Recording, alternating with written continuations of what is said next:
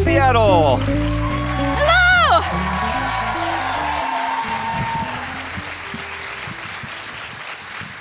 I love that so many of you waved back. We thought that the sound engineer was kidding, that the music would start right away. So, like, oh, we got to get on the stage. Started running. We didn't need to run. So, we're going to give the podcast like this. One of the things I've learned from this tour is that if you say the name of the city you're in, you'll get a big cheer. Seattle Seattle. checks out. Yeah.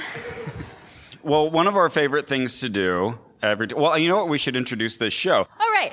Hi, this is Oh No, Ross and Carrie, the show where we don't just report on fringe science, spirituality, and claims of the paranormal, but take part ourselves. Yep. When they make the claims, we show up so you don't have to. I'm Carrie Poppy. And I'm Ross Blocher. And And one of our favorite things to do when we're outside of Los Angeles is to see if there's a nearby Scientology center.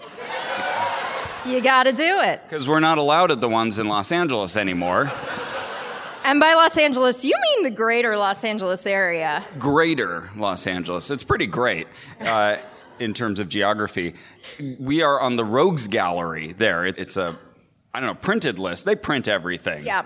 They really don't digitize as much as they should in Scientology. But there is there is this list and we're included in it. So people who work at the front desk, security guards, they are trained to recognize our faces and turn us away. If you become a Scientologist, one of your tasks is to recognize my face. Yeah. It's pretty good. Yeah, that's fantastic. so, so every now and then we're out of town and we want to know how far does the perimeter fence extend. So like the velociraptors, we, you know, prod. we remember.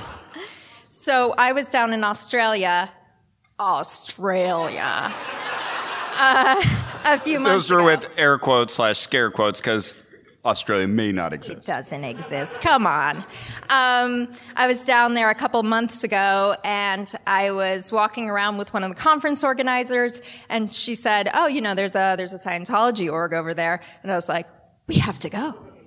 So I took her in. She lives in Sydney and had never been in. She was very scared. And I was like, listen, if I could go in, you can go in. So we went to uh, the Scientology org. Yes, wave at Ross. He's taking a picture. so I went in. They did not recognize me in Australia. So so far, the Rogues Gallery appears to be U.S. Did you have fun there? Rogues. Um, Did you learn anything new about Scientology? they are doing stuff in Sydney. This is kind of a theme with Scientology is that they'll tell you, oh, we're really doing all this humanitarian work in such and such an area. Great and then work. you say, cool, and what are you doing? Oh, just so much. Just, oh boy. We've got volunteers. And they are whew, all around the area just, ah. How many volunteers? What are they doing? You know, just Just- making the world a better place, improving things. eliminating crime. How? just, you know, with, with the tech. So, just a couple days ago, we were in Portland. So, yeah. All right. Oh, you can say another city. Okay. Des Moines. right. I don't understand the rules, but I try to live by them. So, uh, in Portland, there's an org there, and so I walked by one evening, and uh, yeah, you just you never know what kind of situation are you in for. Is someone going to come tell you to leave? Uh, but a very lovely building. Uh, We'd prepared a slideshow, uh, so afterwards, if you want to come by, we'll just walk through the slideshow with you. um, so no, we didn't I'm- know there'd be no projection, but you'll be happy to know we're looking at the slideshow. Yeah, these are these are really cool pictures. Oh everybody. boy. Whew. Oh, that one? Oh boy. Yeah, I mean that goes without explaining. So there, there's a sign outside. It says, "Are you curious about yourself?" And they offer, like they do in LA, and I assume everywhere that they have better Scientology orgs, free personality and IQ testing. And I thought, well. I took the personality test. They found my ruin. We know that story, but I want to take the IQ test. So I walked in there and they have L. Ron Hubbard's office right on Oh. the street. Looks good. Man, mm. Looking right at it. Beautiful. Look at that. Look at that. Wow. So this is the thing. At every org, they have an office ready and waiting for L. Ron Hubbard. Should he come back, he can pick up right where he left off. He's already got his own literature all over the walls. And to be clear, he is dead. So we mean he will come back in another corporeal form. Yeah, apparently somebody has actually claimed that they are L. Ron Hubbard reincarnated Sure. because that's got to happen, right? He died in 1986, so he'd be just a little younger than us, or she, Yeah, or they. or they. So uh, L. Ron Hubbard should be somewhere in about our age. Anyways, so uh, checked out his office, took pictures. There weren't many people around. Every now and then, someone would walk to go to the elevator bank and sort of greet me, but nobody asked me who I was, where I was going, and if they could help me join Scientology. One thing I really loved is that they had this whole display about the Portland Religious Freedom Crusade. And it is beautiful. Yeah, I'm looking right at it. well, and it's it's like it's a museum piece, and there's an American flag, and they're talking about religious persecution in America, and on this day and this year, I think it was '84, somewhere around there. it looks a lot like the Women's March. Oh yeah, it's got the three successive profiles, red, white, and blue. And so again, you're reading this wondering, wait, so what happened? It just said Scientology was being persecuted.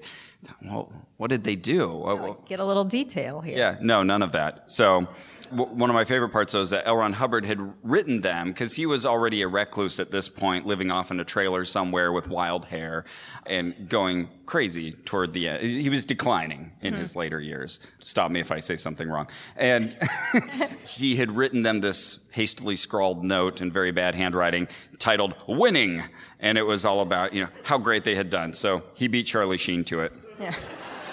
I'm tired of winning. and Trump for that matter. Uh, they had a chapel, just like the one we'd seen before, with the bust of L. Ron Hubbard and all the little displays explaining And this one, you don't need a picture for. It looks basically like this room. Just looks like a conference room with a cross in it. There's a display where you can see a thought, and they have an e meter there. That's how you see thoughts. Uh, so all, all the normal stuff that they have. So finally, someone approached me. His name was Ben. It's Ben at the Portland org. He's a nice guy. So uh, he was very friendly. We talked for a while. Told me he'd been in Scientology for about 30 years. Whoa. And he asked me if I wanted to take the personality test as well. I said, no, that's okay. Just wanted to try the IQ test. Did he seem about 30 or was he much older and he came in later in life? You know, that's a good question. Maybe mid to late 40s? Oh, okay. Oh, yeah, probably young, Okay. young recruit. He'd been in it for a while. So he set me up at the desk, and that takes about half an hour, the IQ test. Actually, it's supposed to take exactly half an hour. They have a timer there. He sets it, spends a lot of time with it, sticks it down in front of me, and I start taking my test. And I realize about 14 minutes in that the timer's just not counting down. Oh, no. I have unlimited time to take this IQ test. I can look as smart as I want to. So they ask questions like they'll give you. Here we go. Can you all see that? So there, there will be. Fr- the front row is shaking their head. No, we oh, cannot see that. Oh, All right, lost cause. Let's say number 40. Truth is to falsehood as blank is to absence. And then you get the options A, lie, B, leave, C, presence, Presence. D, absenteeism, and E, visit. So truth is to falsehood as Presence. presence is to absence. C is the correct answer. So, Oh, yeah. yeah, you fill out 80 of these and Ooh, are they all like that? Like an SAT Oh, no- question? yes, and a lot of them are little pattern recognition things. So, okay, you have this pattern, and then you have the next pattern. So now all the circles have turned into triangles, and the triangles have turned into diamonds and rotated once. So, well, which one should be the next in the sequence? That sort of thing. And a lot of yeah, word association. Uh, I looked this one up later. It's the Novus Mental Ability Test. No one else uses it. It's a Scientology creation. as Much like the Oxford Capacity Analysis Personality Test. not affiliated with Oxford University or even the township. Yeah. So I went through all that and then told the woman, okay, well, I'm done, because Ben had wandered off, who knows where. And she said, oh, okay, uh, uh, so when did the clock run out? Oh, it never started. well, and so I said, well, I sent a text message right before I started, and it, Oh, right. it was 30 minutes after I had Okay. started that I completed. It wasn't true. I lied. I had taken a photo and I knew I knew what time it was from the photo I took, but I wasn't going to tell her I'm Oh, taking gotcha. photos in your, Oh, got it. your org. So But you really did spend 30 minutes. I spent 30 minutes. Okay. So she went, she Okay, then. graded it, and it's broken up into quadrants. There's four blocks wide. There's four columns, four rows, and each one has five questions within it for, for the 80 questions. So she uh, she tabulated the responses, and I got a number for each one. She added them up, and presto changeo, 146. Pretty good. Good. Good job. Thank you. She asked me if I wanted to take a personality test. I said no, thank you, and that was it. She didn't try to sell me on anything else. Yeah, that's crazy. So I'm wondering, do they know? Maybe? It's just like it's a really soft so. sell on Scientology. Yeah, usually Scientology immediately tries to sell you a bunch of classes and find your ruin. But uh, yeah, so this seems very not Scientology y. So then I posted this immediately on our Facebook group just to see if this would go up lines quickly. And uh, I left about four minutes later, and right as I was leaving, the lady from the front desk was briskly walking towards me. So I waved goodbye and stepped out. I don't know. so that that is our uh, Scientology local adventure. But there's one here in Seattle. So if anyone wants to hang out later, We'll go there. you know where to find me. It feels like that not turning the clock on thing is like part of the IQ test. Like, is he going to notice? Is he going to say something? And also, it goes from right to left. So you start right top quadrant What? in the answer sheet. Yeah. Oh my God. Ben pointed this out to me. I said, "Is this part of the intelligence test?" He Right. said, "Well, I wouldn't have told you if it was." Well, Fair touche. point. Touche. Ben. Well, that's not all we did on this tour. We, when we got here to Seattle, we thought, what better place than to take a ghost tour? In Seattle, yeah, you've you've got all kinds of ghost tours. Who here has been on a ghost tour here in Seattle? Oh, Okay. fair amount of the audience. Excellent. A few dozen. Well, then this will be a rehash. Leave if you need to. You stop me if you've heard this one before. So we went on the Haunted History Ghost Tour. Yeah, of Seattle. And uh, yeah, I was a little bummed because there was another one that was led by a guy named Ross. He's, you know, a paranormal researcher, but I, that would be confusing. Two Sure, Rosses. Sure. And we had already gotten tickets for this one, and it's hard to explain. We need to cancel this. We found out there's another Ross somewhere. Reason for canceling. yeah, Spooked in Seattle was the other one. They were meeting at the exact same time, just a couple blocks away. So I guess they all have their turf worked out. So, okay, we'll be by this building. You move around. We'll never see each other. but yeah, we were there for uh, the Haunted History Ghost Tour, owned and operated by experts in paranormal research, occult studies, and Pacific Northwest history. Very appropriate. All of our tour guides are actual paranormal investigators Or psychics. or psychics, and not actors playing a role. Join us as we examine the unexplained, mysterious phenomena experienced in Seattle's oldest neighborhood. So we're talking about the uh, Pioneer Square district, uh, Right. down below downtown, which is below the Pike Marketplace. It just occurred to me, I wonder if the other tour is led by actors, and that's a dig at them. Oh, take that. Yeah. Ross Allison. And oh yeah, this was important. They mentioned we accept. Was it accept? Was that the word they used? We welcome, Welcome. believers and skeptics equally. So Yeah. hey, all right, Okay. cool. Here we go. like our people. So fifteen dollars per person. Yeah, pretty cheap, because this would be a long tour. Yeah, I think they could have charged at least double. over two hours. There's a Groupon. Don't do the Groupon. Give them Don't. fifteen bucks. Come on down. Th- They earned it. Absolutely. So we were told to meet at the Smith Tower. Do y'all know Smith Tower? Nods. Good, good, good. So we walked there in the rain. You didn't have an umbrella even. No. We're from LA. Yeah. There's a great photo of us all wet and bedraggled. You would really appreciate it. You would love it. So we get to the address. Granted, I did check later. In the instructions, they told us to go to Sean O'Donnell's American Grill, which is at the same address. Uh, right. Joining. So, but we see a group of people gathering in the Smith Tower. So we walk in there, we dry off. They're gathering coats. And so we see all these other people. Wow, they're really dressed nicely for Yeah, this oh my goodness. haunted tour. People in gowns. Do the, There was some author there, Tom something. I don't know last name. And the people taking coats were fawning over him. Oh, I'm such a big fan. I've read everything you've written, and I don't know who it was. Do you have a famous Tom in Seattle? what? Oh. Tom Robbins lives here? Okay, people are saying Tom Robbins. Hold on, let, let me Google what he looks like. All right, Carrie's working on that. So I, ch- I check in my coat. They're all starting to walk upstairs, and there's a little sign saying this way, this way. You go up into the building. So we get there, and I don't know how it finally comes up into conversation, but they're just not talking about paranormal investigations like we're expecting them to. So finally, we say, "Hey, is this this is the paranormal tour, right?" And they say, "Whoa, wait, there's a paranormal tour. This this is a wedding." Yeah. Oops. Uh, to their credit, no one had been like, listen, you slobs. Yeah. You are not dressed for a wedding. And it's not Tom Robbins. Oh. I don't know who it was. Sorry to let you down. Famous That's Tom, okay. author in the in the flesh. So we we run down the stairs and they've locked the door. Like this building has a security system. You can't get back to the lobby. And so they're like, "Oh no, our tour's left." Now we're stuck. And there was a sign that said something about the building having paranormal activity next to that locked door. So Right. I thought, we're in the right place. As we were following the signs, it was old timey and a little creepy. So we're like, "Yeah, yeah, we're going on our tour. Yeah. We're taking photos." It Nope. would have been great, though, if we just ended up in that wedding and had to review it. Pseudoscience one? But like, we do, Monogamy? I don't know. we tested the. On a scale of, uh, you know, one month to 30 years, how long do you give their marriage? I didn't see them, so I'm just going to say 30 to give them the benefit of the doubt. Yeah. All right. So, so we did find a way back out, and the people had already left for the tour. And we asked the bartender, "Oh, well, where did they go?"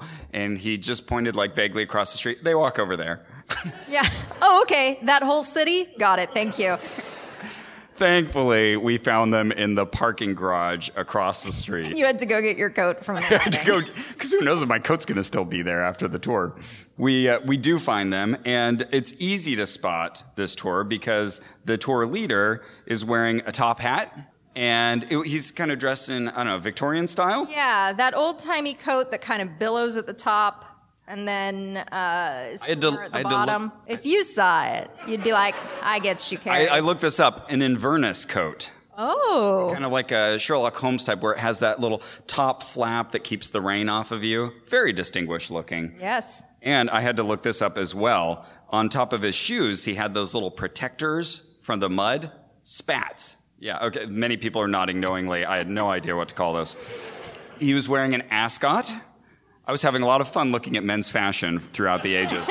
Figure out what to call these things. He was a, he was a thin gentleman uh, wearing eyeliner. Uh-huh. He, he would mention that he was wearing eyeliner a lot. So we're not outing him for that. Right, for being an eyeliner fan. But his name was Aten. That's his real name. We decided we have enough positive things to say about this tour that we want you to go to Aten's tour. So that's his real name. Yeah, A T E N, like you know, like the Egyptian name. Yeah. Yeah. All right. So he didn't seem to mind me taking pictures. He's he had a iPad, I assume. Maybe it was another competitor tablet. I don't know because it was in it was in a. It's important. I got you.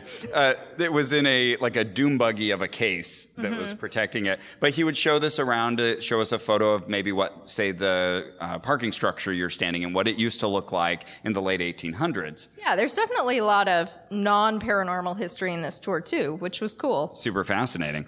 And so he would let us take pictures of that and didn't seem to have any problem with us collecting data as we were going along. Yes, so the, that structure had been built, had been burnt rather in 1889. Mm-hmm. And he said that that had kind of kick-started a lot of redevelopment in the area.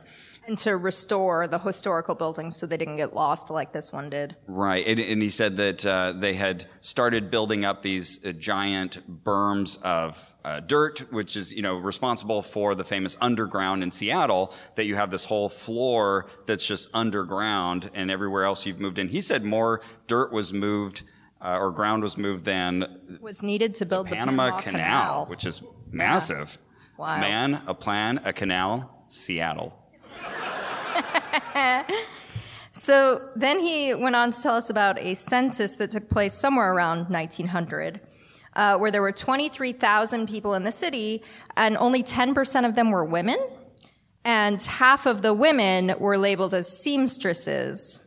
And oh, see, you all got it.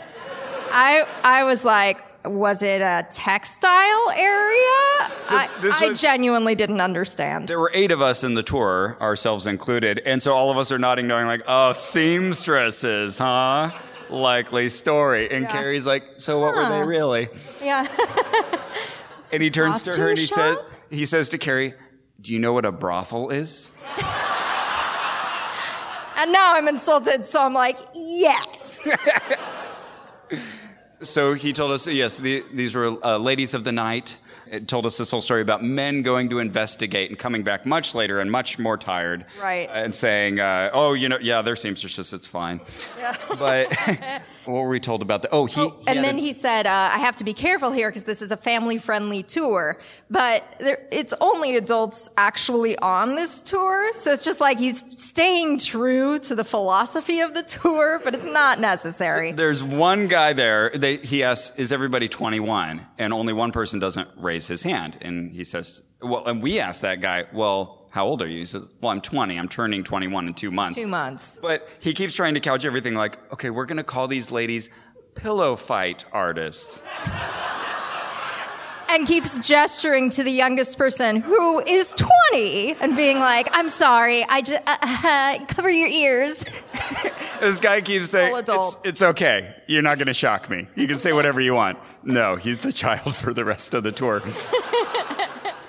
We're, we're given a bit more history. It's, this was all new to me, so shout out if I get something wrong here, but this is just at least how I absorbed it. So there was going to be like a, a World's Fair or some massive fair in 1909, and they knew people were going to come visiting the city, and they had started building all of these berms or, you know, huge mounds of earth, but people were still climbing up and down stairs to get across the street, and told us about this really cool, like, competition where you would oh, I'm glad you thought this was really cool. Yeah. The, the deathly one. Okay. Right. So you, you drink at a pub and then you climb up the stairs, 17 stairs or whatever it is. You cross over the street, uh, you know, avoid carriages, climb down the stairs, go get another drink, do this, go back, and then keep moving your way down the street.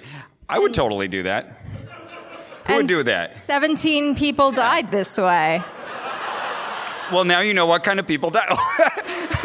that guy, they've got two people back there like, yep, yep, that's how we're going. Uh, so yeah, broken necks, and, and some people die from horses falling on them from the street above. Yeah. So, so in 1907, they said, okay, we gotta, we gotta look respectable here, and they started building sidewalks. I wonder if the horse was okay. Nice touch. I wouldn't imagine so. Yeah, probably not. Yeah, not, not a good system. So then we found out about Henry and Sarah Yesler. Have you guys heard of them? Scattered nods. Okay. Yes, sir. Uh, Henry and Sarah apparently owned a lot of that portion of town back in the day, and they were occultists. They owned most of the street that is now called Yesler Street. That seems to What would you out. say, Carrie, is the most interesting thing about them? Oh, yes. Well, according to Aten, sure, they were occultists. Uh, yes. Owned everything. They owned everything. They were land barons. But the weirdest thing about them is they were polyamorous. And I said, really? That's the weirdest thing. And he was like, well, it was a long time ago. he introduced this guy to Mary and Percy Shelley. This was an interest. This is an interesting bit of history. So you have the Yesler Street Avenue. Way, thank you. Yesler Way down there, and he said that that would separate the good part of town from the bad part of town, and that it was also referred to as Skid Row because they would skid logs all the way down. I love telling people about their local history, Like, You already know. just so you know. All right, Uh, second row shaking, shaking their head. and not true. no, no, that's is, not right. is that false? Post Post alley. alley is the original Well, that makes Row. sense Okay. because a post is like a log. Uh, okay, so post alley is the actual Skid Row. This we'll is get to an interesting practice in fact checking because I tried to Google this and I did find that Seattle really does have the original Skid Row. And I was like, oh wow, because I've heard that about LA, I've heard that about San Francisco. But I was fact checking the wrong part. I uh, I appreciate I appreciate the fact and show Carrie your cast. Do you Oh, do you yeah, recognize nice that, Carrie? cast. Uh, the Tony Alamo gems? It's an Infinity Gauntlet cast. Yeah, oh. it's a Marvel movie reference. Oh, Marvel. Very, very cool. Nicely done. It helps you clap like Tony Don't Robbins actually connect. That could connect your that could worsen your condition.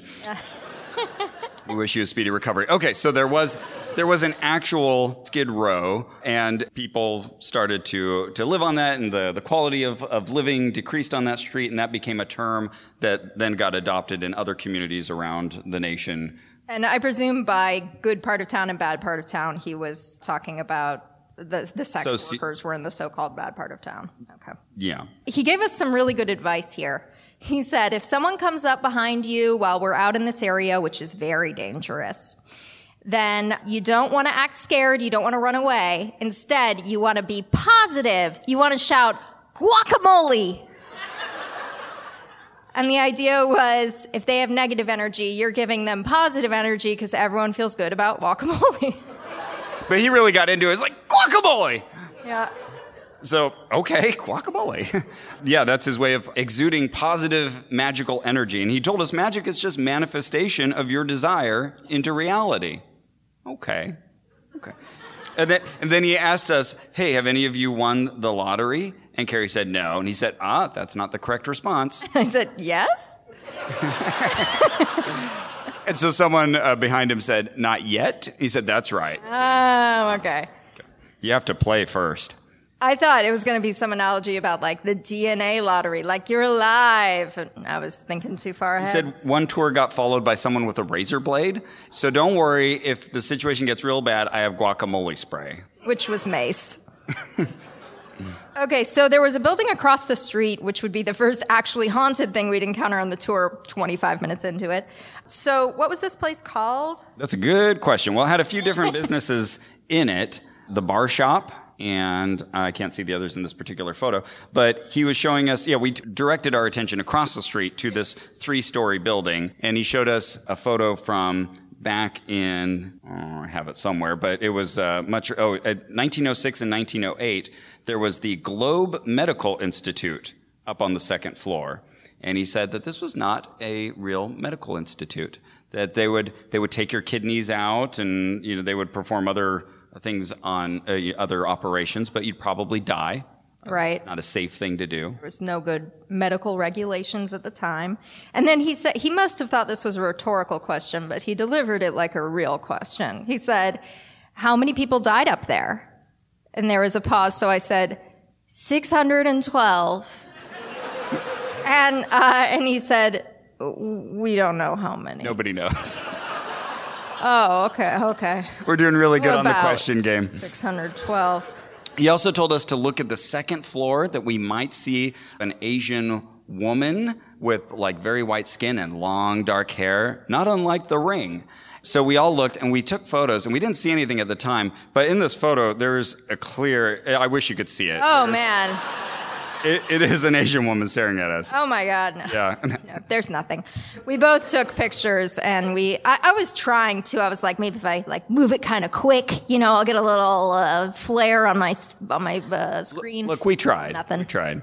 It's kind of harder in the age of digital cameras to get some of these effects. You don't usually have a lens strap anymore because we're carrying our, our phones. Though Right. you do sometimes. Photography's getting better, so it's harder to see ghosts.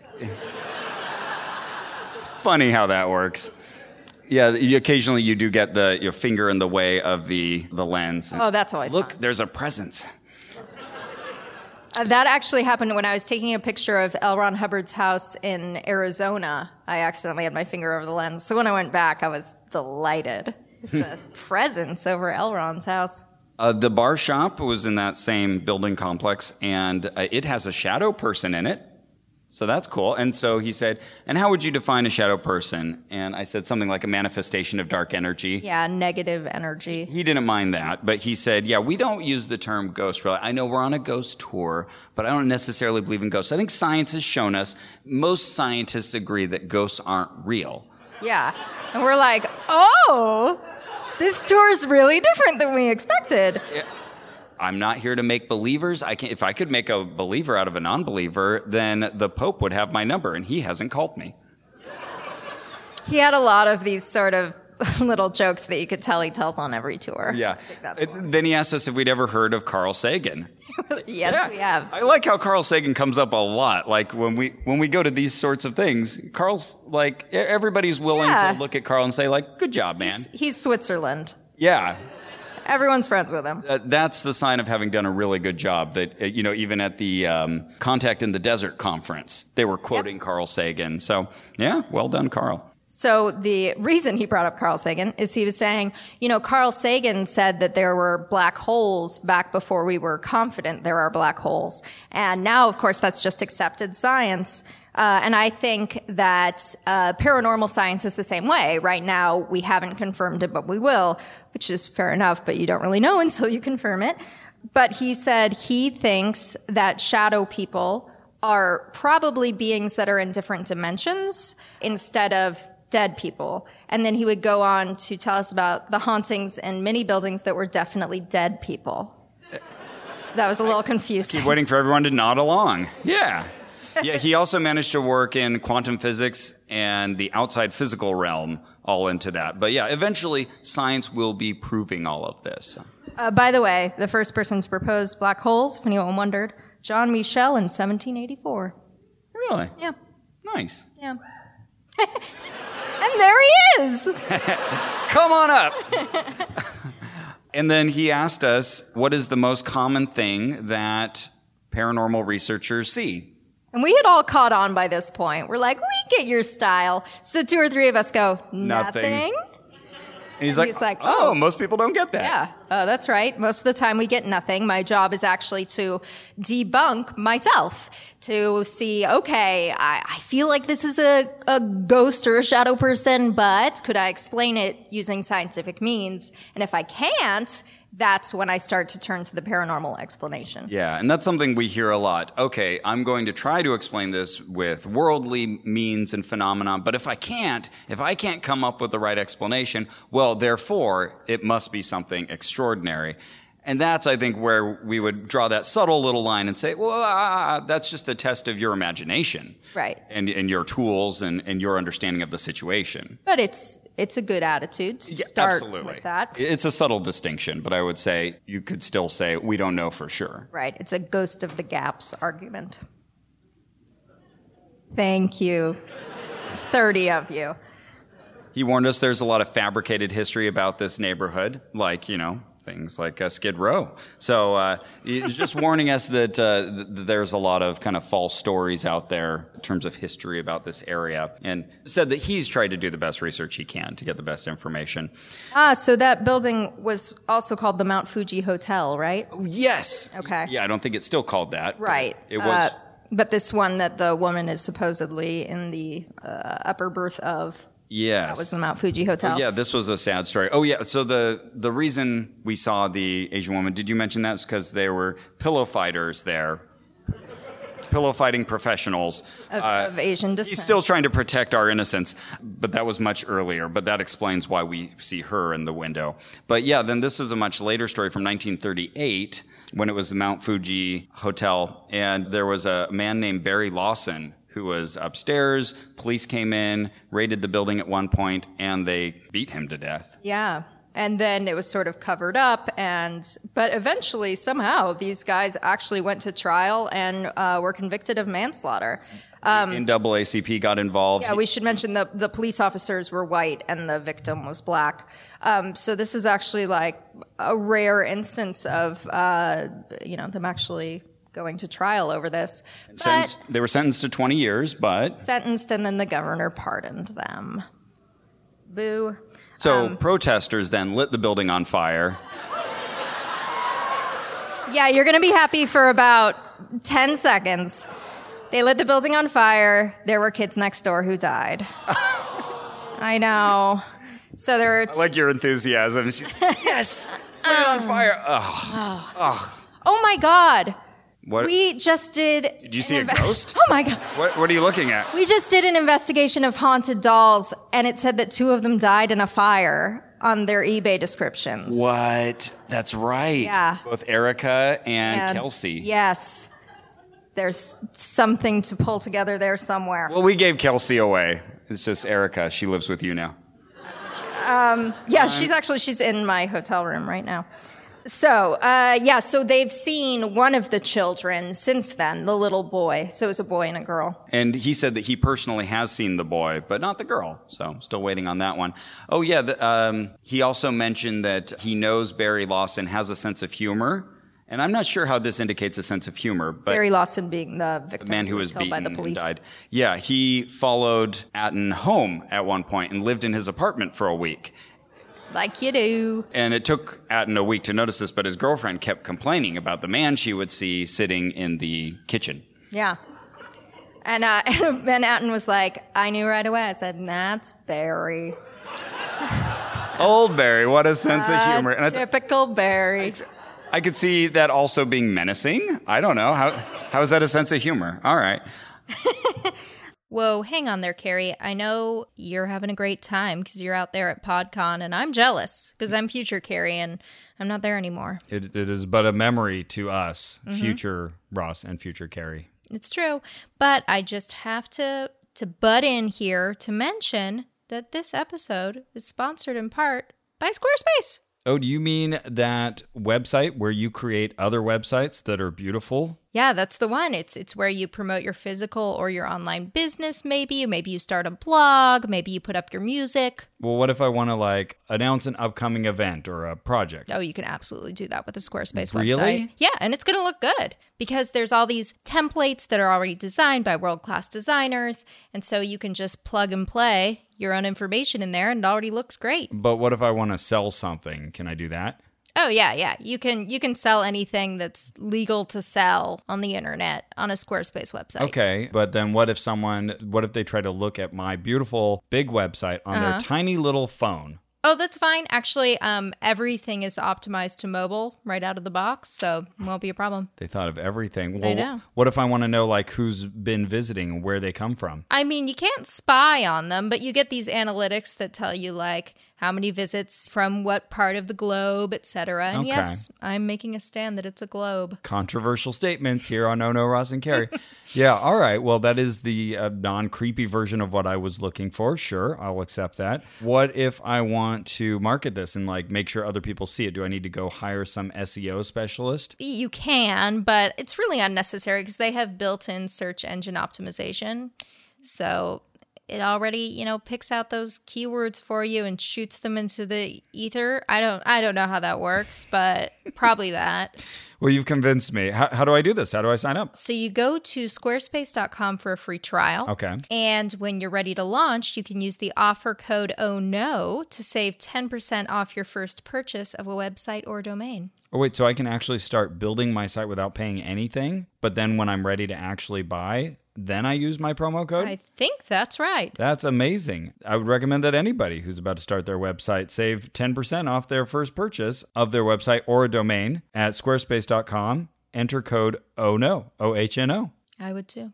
But you know what else I would recommend? Brushing your teeth because people, I had a tooth pulled this oh, morning. Oh, poor Carrie. She's oh. been miserable. Yeah, I really have. I'm actually okay right now though, which is good. It is one of your back molars. Yes, my backmost molar on the right side had to get it yanked out this morning and Now- I am in pain. Now people want to know is that on the top or the bottom? Bottom, Okay. stage right. Now you know exactly where it is, everybody. Yep. Aren't Was. you happy? Was. Yeah. Yeah. R.I.P. So this is a lesson to us all. Yeah, brush your goddamn teeth. Now, listen, I was brushing my teeth up, but when I was young, I didn't take as good of care of them as I could have.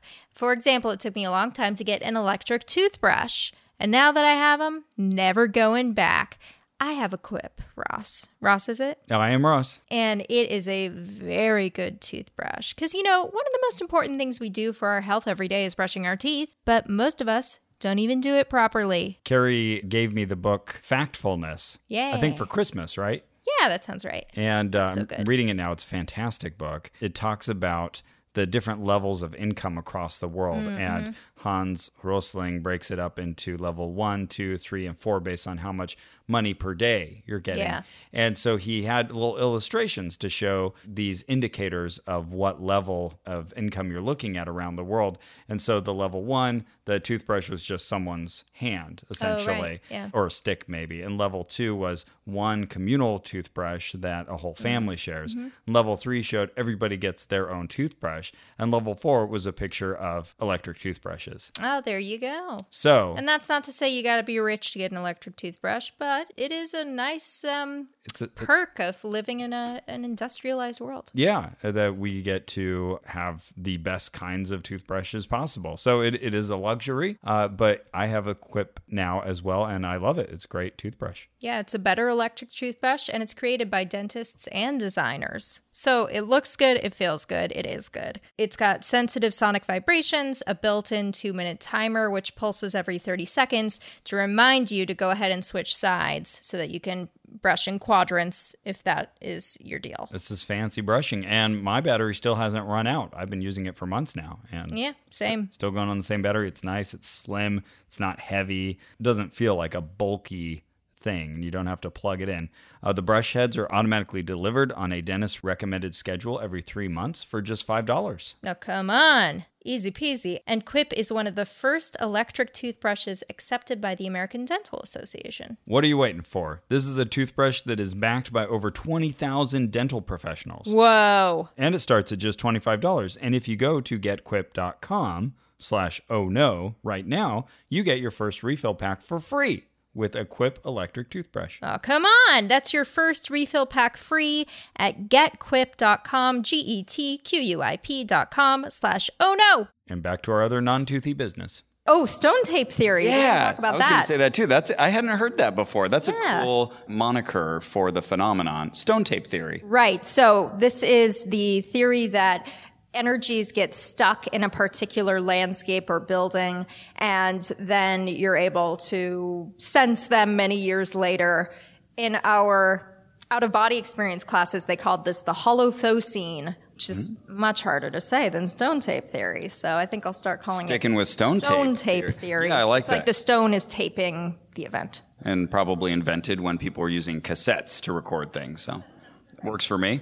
So we went across the street to actually go in this haunted bar. Yeah, and there was another horrible story associated with that building as well. In the 60s, there was a gay bar, and they had, like, someone had come in and killed people with a sword. So that building sucks. Stay Yeah. out of that building. It's Well, we condemned, so hey. But down below, there are still businesses that are operative. So we went inside this this bar where they have seen and heard spirits. So I think the bar is where the two children had died. Yeah, or slightly next door. They had tried to go downstairs there. So we walked into this bar, and it was all themed in red. Oh, beautiful! Oh, oh looking Look right at, at, it. Gorgeous with, Just so with good. lamps and or- Oh. original ceiling tiles. These are amazing. Look at the Great detail. detail. Yeah. So we went in there, and The 20 year old was routed off to the side. the poor twenty-year-old had to go through a side entrance. Now look, yeah, and he told him in front of everybody multiple times. No, no, you need to go through that door. Okay, you see the side door. You're gonna wait for us. Okay, here I'll go with you separately, and I'll show you where to wait. Okay. I know. I almost wanted to be like, we can all go through the side door then, but mm, Yeah. So the bartenders, they didn't have any interesting stories, but they said we should really try an Ouija board here sometime. I said, oh, too bad I left mine in my hotel. So we went upstairs in this bar so that we could try out an EMF detector up there. Yeah. So if you've listened to our show before, you probably know what that is, but just in case, uh, it's a device that measures electromagnetic field around it. It'll go off if you hold it up next to a light, next to your cell phone sometimes. And he scanned but us it's also it. supposed to find ghosts. For some reason, we can't see them, but they are emitting energy in the electromagnetic field. So he moves this around and it lights up a little bit as he points to us. But he had an interesting little point here that the particular meter he was using, he was saying that uh, these used to be used for electrical work and you'd hold them upright like this, kind of like a stud finder against a wall, and it would show you where you had electrical wires behind your wall. So you don't electrocute yourself. Oh, that checks out. And he said they were kind of going into decline. The model wasn't going to be made anymore. But then Ghost Hunters started using it. and all of a sudden they became much more expensive. But they all carry it like this horizontally. And he said, You're probably just getting readings of the floor below when you do that. Said you should be holding it up like that. That was cool. Yeah, I had never heard that. He brought that around and said, like, oh, look, you're haunted, you're haunted, you're haunted. But he, he was being facetious. He was making the point that, like, this thing will go off no matter what. and You need to be really judicious about how you use it. It's like, hey, all right, Aten. Uh, But then um, he said, uh, now, do you guys all know what an EVP is? And of course, Ross and I love to be teachers' pets. We're like, we know. Uh, so, electronic voice phenomenon is when you are uh, doing a ghost hunt and you leave a tape running, and then later you review the tape and you hear noises that you you believe weren't in the room, and maybe they're the voices of spirits. And he said, I actually have an EVP from this room, and brought out a speaker. Yeah, and he told us there's class A EVPs, which are ones you can just understand clearly. It's like a person talking into a microphone. Uh, class B is something where uh, you can kind of work it out, but you have to use a little bit of mental power. And maybe you and your partner disagree about what's being said. And class C is, you know, very convincing if you're using like drugs. Yeah, I think he said if you're using wacky tobacco. We like this guy. So yeah, he had picked up, he did tell us that it was a small child that we were listening for. But other than that, he had the right idea in that you don't prime people beforehand. You don't tell them what they're just about to hear before you play the audio. It's good practice. Yeah. So he he passed around this uh, Bluetooth speaker, and yeah, it sounded something like well, you could hear the person who was admittedly in the room asking a question, sort of mumbled, but then you would hear. I don't know how would you describe that? I, it sounded to me like a light knocking. Yeah. Wow. Um, But the sound he was hearing, and, and I think it's supported, was kind of a. he said, "Oh, it's coughing, and it's the young man dying from smoke inhalation." Okay, All right. Eh, possible, I guess. Could be. It could be a lot of things. No one seemed all that impressed, though. He was passing it around, and everyone was like, "Oh, okay." Yeah. Yeah, I would say we were, I don't know. I think everybody was there for a good time. So Yeah. none of us were particularly like, no, or yeah. right. You're just, oh, we're Middle all. of the road. Uh, he told us, this was cool. I didn't know. The earliest EVPs were actually in the 1800s, uh, or the earliest EVP was in the 1800s on a wax cylinder. There had been English people speaking, but they picked up a voice speaking in German. I want to track this down. That sounds fun. So then he showed us. This is my favorite. He showed us a photo of a little boy. Oh, goodness. So this little boy was seen upstairs in the bar. Here, let me pull that up. Oh, you're gonna love the photo. Yeah, see, oh I'm just not God. seeing it. So it's a photo of the room, and there's a tiny dust orb on the, uh, you know, in front of the lens somewhere, making like a little white circle, and he's like, "That's the head." And then underneath that is the body, and I swear to God, you guys, under the orb, there's just nothing. there's not even a body. There's kind of like a slight haze that's traveling through the photo that goes through the orb, and he's just arbitrarily outlined the orb as a head and kind of drawn a little wavy body underneath it. If you saw it, you'd be like, "Oh, mm-mm." you'd be on our side." He also mentioned Ouija boards and how they used to be a dating tool. You would go have a date and you'd play together and, you know, oh, a fun way to kind of get to know each other. But he mentioned the ideomotor effect. Yeah. Like, oh, you know how this works, buddy. Yeah, so the ideomotor effect is what makes a Ouija board work. It's that your mind is communicating with your muscles without passing through your conscious awareness. So you end up pushing it without even knowing you're the one pushing. So yeah, it, this guy's moderately scientific. Yeah, checks out. So we wandered back downstairs. We crossed the street, met over at the mailbox. He pointed back at the building we'd just been in. He said that upstairs, there's kind of multiple sections to this building. So the one on the far right, you could still see some of the, the burn marks at the top. And he said this is where a lot of paranormal haunting claims are focused on. And mentioned that now it's like an Airbnb up top, that you can stay there. Yeah, he said that people kept moving out, so now they do Airbnb because they move out right away. Which made us totally bummed that's not where we're staying. Exactly. Ugh. Oh yeah, and that was that was voted the top ten haunted places in the U.S. by U.S. News. Oh yeah, I didn't get the source on that. Okay, U.S. Okay. News. I think so. All right. Yeah. So top ten. I wonder which number it was. Yeah. That's always the thing, you know. The top seven haunted places in the U.S. And you know it's seven. You you were having a conversation with him. Yeah. So so finally, I said like, Aten, um, can I ask you a question? You said that these shadow people are probably not dead people; they're multidimensional beings. Yes, yes, yes. And I said, but all your examples have been dead people. And he, he said, Oh, yeah, yeah, yeah. Well, you know, I think it's a lot more complex than that. I don't think we know what death is. Maybe we travel to other dimensions. You know, we're still kind of figuring out what that means and what it looks like. And I said, Oh, okay. And he said, And you know, I do past life regression. And, and, uh, which is, uh, Audience gasps. which is where he sees your past lives for you if you're sitting with him. And he said, and, and you know, that really works.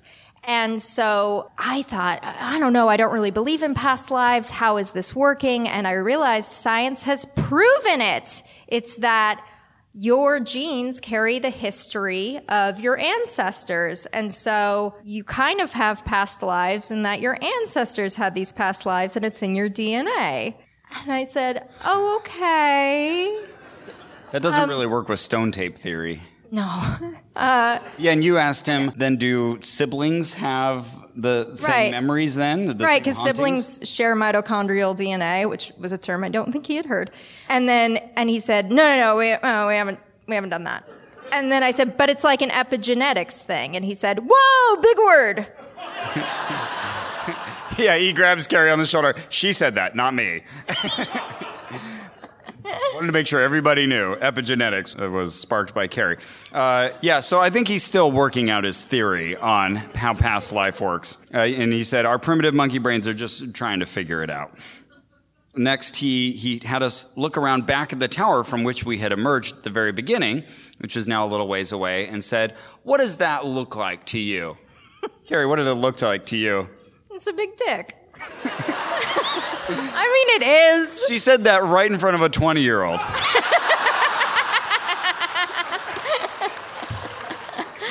It looks like a circumcised penis.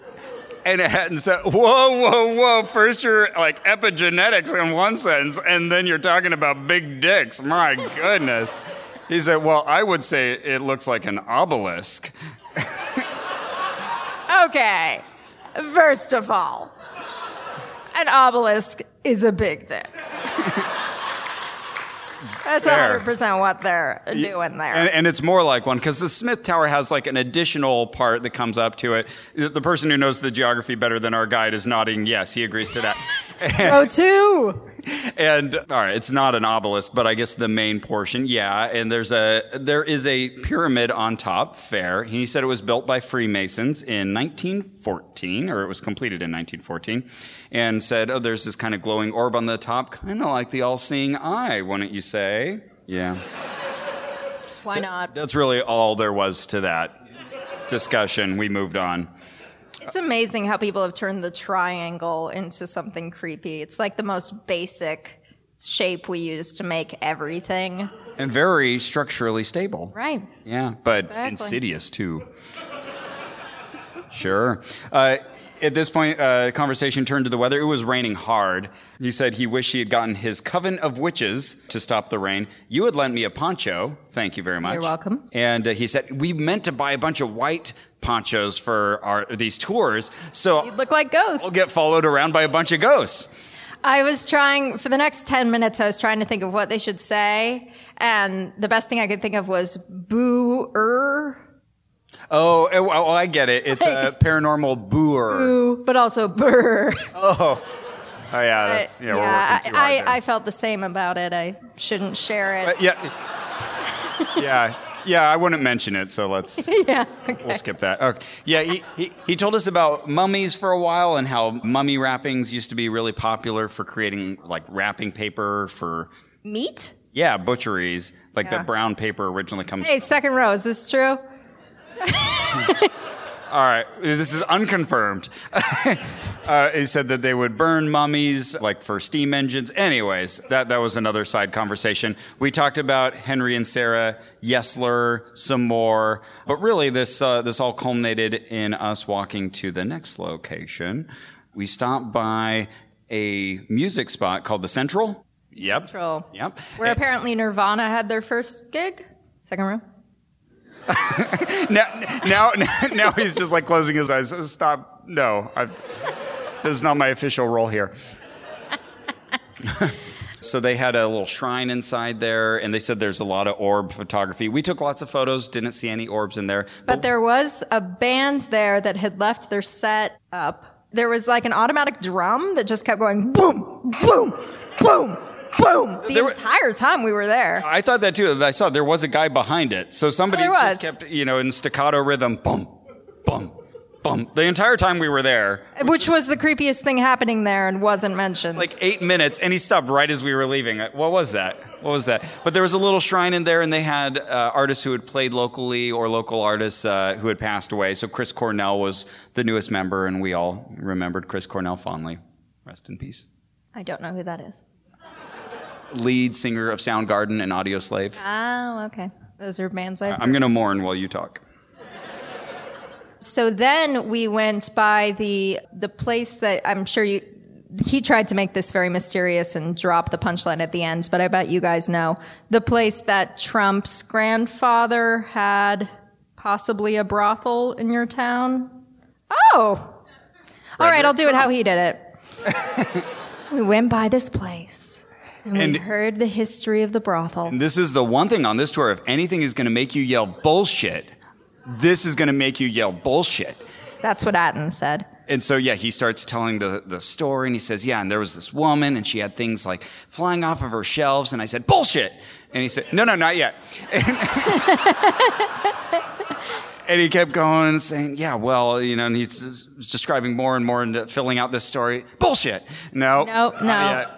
Eventually, he did get around to there had been this establishment uh, again, a pillow fighting establishment, Mm-hmm, Uh, and and we looked this up. I guess it's not. Yeah, it doesn't seem like it's totally legitimate history, but it's it's possible that this happened. There's a good chance. that, yeah, there were a lot of brothels. and and that the Trump family fortune is at least in part sex work money from your town.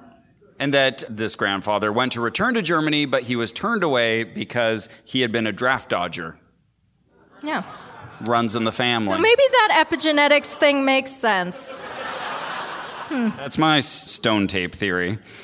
Yeah, he played another EVP for us from a nearby building and said, you know, Oh, oft- yeah. Oftentimes you go over to Europe. He mentioned International Ghost Hunters or some other international TV show, and he was kind of making fun of them. Oh, yeah, they go to Germany and they have a recording and they hear people speaking in perfect English. Right.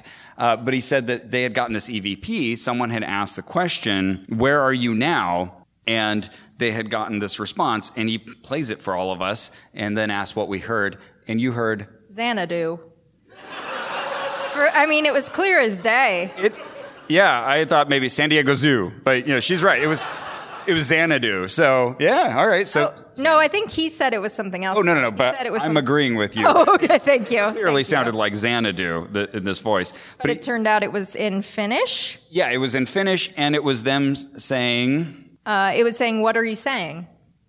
It was a Finnish. Yeah, what are you saying? Didn't understand the ghost investigator. after he was done doing his scandinavian impersonation of gorka morka morka Oh right. Oh God.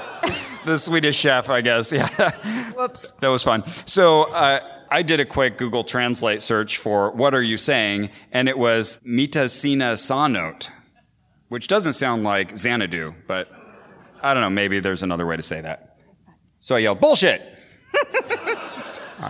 And then it turned out, oh, okay, the bullshit part is Trump's dad. Okay. I mean, that's the most likely part of this story. But okay.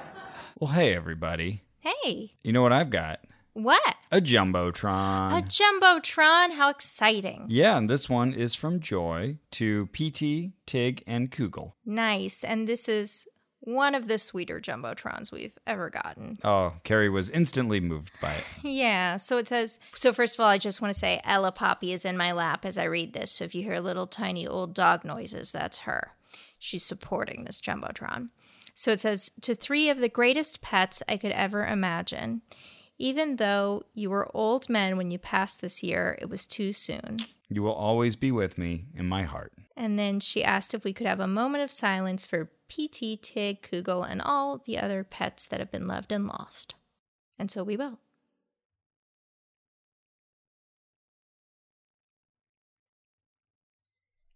Amen. You know, that moment of silence also reminded me of our sound checks. Oh, yeah. Now all our sound checks can mm, be in honor. In memory of faithful and loving pets. Yeah, I like it. Anyway, back to this live show. So uh, he walked us over to one other place. It was a early same-sex bar, and he was saying how this town was an early pioneer in allowing you know gay people to have places to meet. And this was the first bar that had installed a bathroom for women. That was a big deal.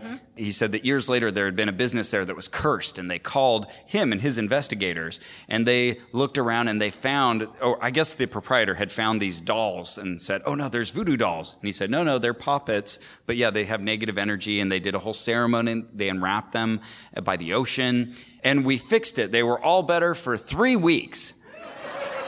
And then the curse returned and they went out of business. It, se- it seems like the curse was people not liking this bar. A lot of bars have that curse. Also, in journalism, we call this burying the lead. if you have puppets that were found in the attic of one of your establishments, maybe lead with that on the tour. Fair. But it was just like sort of a toss off at the end. Oh, yeah, and they were like voodoo dolls. Anyway, thank you for coming. what? But we loved our tour, and we thought fifteen dollars wasn't nearly enough, so we, we tipped him twenty bucks. Yeah. And we recommend. Uh, Thank you. Tipping. Oh yeah, tipping, tipping. Yes. Oh, so we highly recommend this tour. This is a great tour to take. Ask for Aten. Yeah. So, okay, real quick, what would you give this particular tour on a pseudoscience scale from 1 to 10? 1 is, you know, Oh, oh, low and 10 is high. There was okay. So there was there was some uh, responsible sciencing there, but then he would just turn around and say something not as responsible. So I'm going to give it a seven. Oh, okay. What about you? I'm going to give it a 4. I just uh, uh, my, you know, my barometer's broken at this point because I've been to so many ghost things, but compared to the others, If you hold good. it this way, it'll work better. Okay. uh, okay, what would you give this on a danger rating where one is something incredibly dangerous? Or no, wait, one is something not very dangerous, 10 is something incredibly dangerous. uh, 2, apparently someone might chase you with a razor. I was going to say, have you forgotten the razor lady? Yeah. Uh, Guacamole. Or you could you could fall off while while getting drunk and walk. Oh wait, no, we're in Yes, if you 2019. do this 100 years ago, yes. Yeah, nowadays, yeah, you're pretty. I'm going to say y- you're right too. Okay. Uh, what about pocket drainer value or one? Something that's not at all pocket draining. Like, uh, One. did- We got our oh, money's I worth. don't know. How about you? One. Yeah, same. Okay, creepiness scale. We're one of something not very creepy, like being with this lovely audience here. And 10 is something very creepy, like they all walked in on the ceiling and they're watching us from up there. Yep. no one's mentioning it. Um. Oh yeah. This okay. Uh, it's it's, it's creepy in a nice way. I'm gonna say six. Yeah, I would say pleasantly creepy. Definitely with with the the ambiance, the things that he's showing us, and the stories he's telling. Yeah, I'd say this is solidly creepy. I'm gonna give it a seven point five. All right. What else is there? Hot drinks. Hot drinks. Were there hot drinks on this tour? No. No. Maybe you shouldn't go. Yeah. He did give us time to order from the bar. Nobody did. I know. I felt bad about that. I almost ordered just Same here. I, I like a pity drink. yeah, but we didn't because you know what? We stand up for the 20 year olds. All right. Let's hear it for 20 year olds. 20 year olds. Who in this audience is exactly 20? Anybody? Yeah! Well, I hope we didn't corrupt you. when do you turn 21? December. December, all don't- I don't know what I'm cheering for there. You got time. Enjoy 20. That's a good year. All right. Well, that's it for our show. Our theme music is by Brian Keith Dalton. Our administrative manager is Ian Kramer. Our show is edited by Victor Figueroa. We are here in wonderful uh, PodCon 2 in Seattle. So, thank you to everybody here who organized this conference. Yeah. Des Moines! We'll uh, we'll be around. Feel free to give us hugs or handshakes or curt bows or whatever it is you like to do. And uh, we'll we'll be around. We've got some upcoming sessions, so we hope to see you. We're also carrying around shirts with us. So if you want one of these shirts, It says, I'm sure it's Owl Tour. It's a real deep cut. real inside joke. But if you want one of these, there are diminishing copies of them, and so they're thirty dollars, and we've got five dollars going to Sustainable, Seattle. An environmental nonprofit here. All right. Thank you all. Yes, thank you. Have a good PodCon.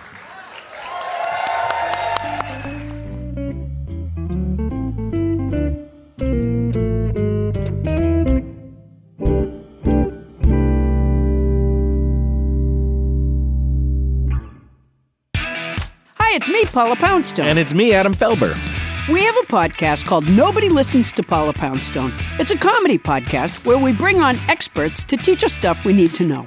And by the way, the guy who came to tell us what to do when you encounter a bear never showed up. Anyway, it's fun. You are guaranteed laughs in every episode. You can't really guarantee laughs. What if somebody doesn't laugh? We'll get sued.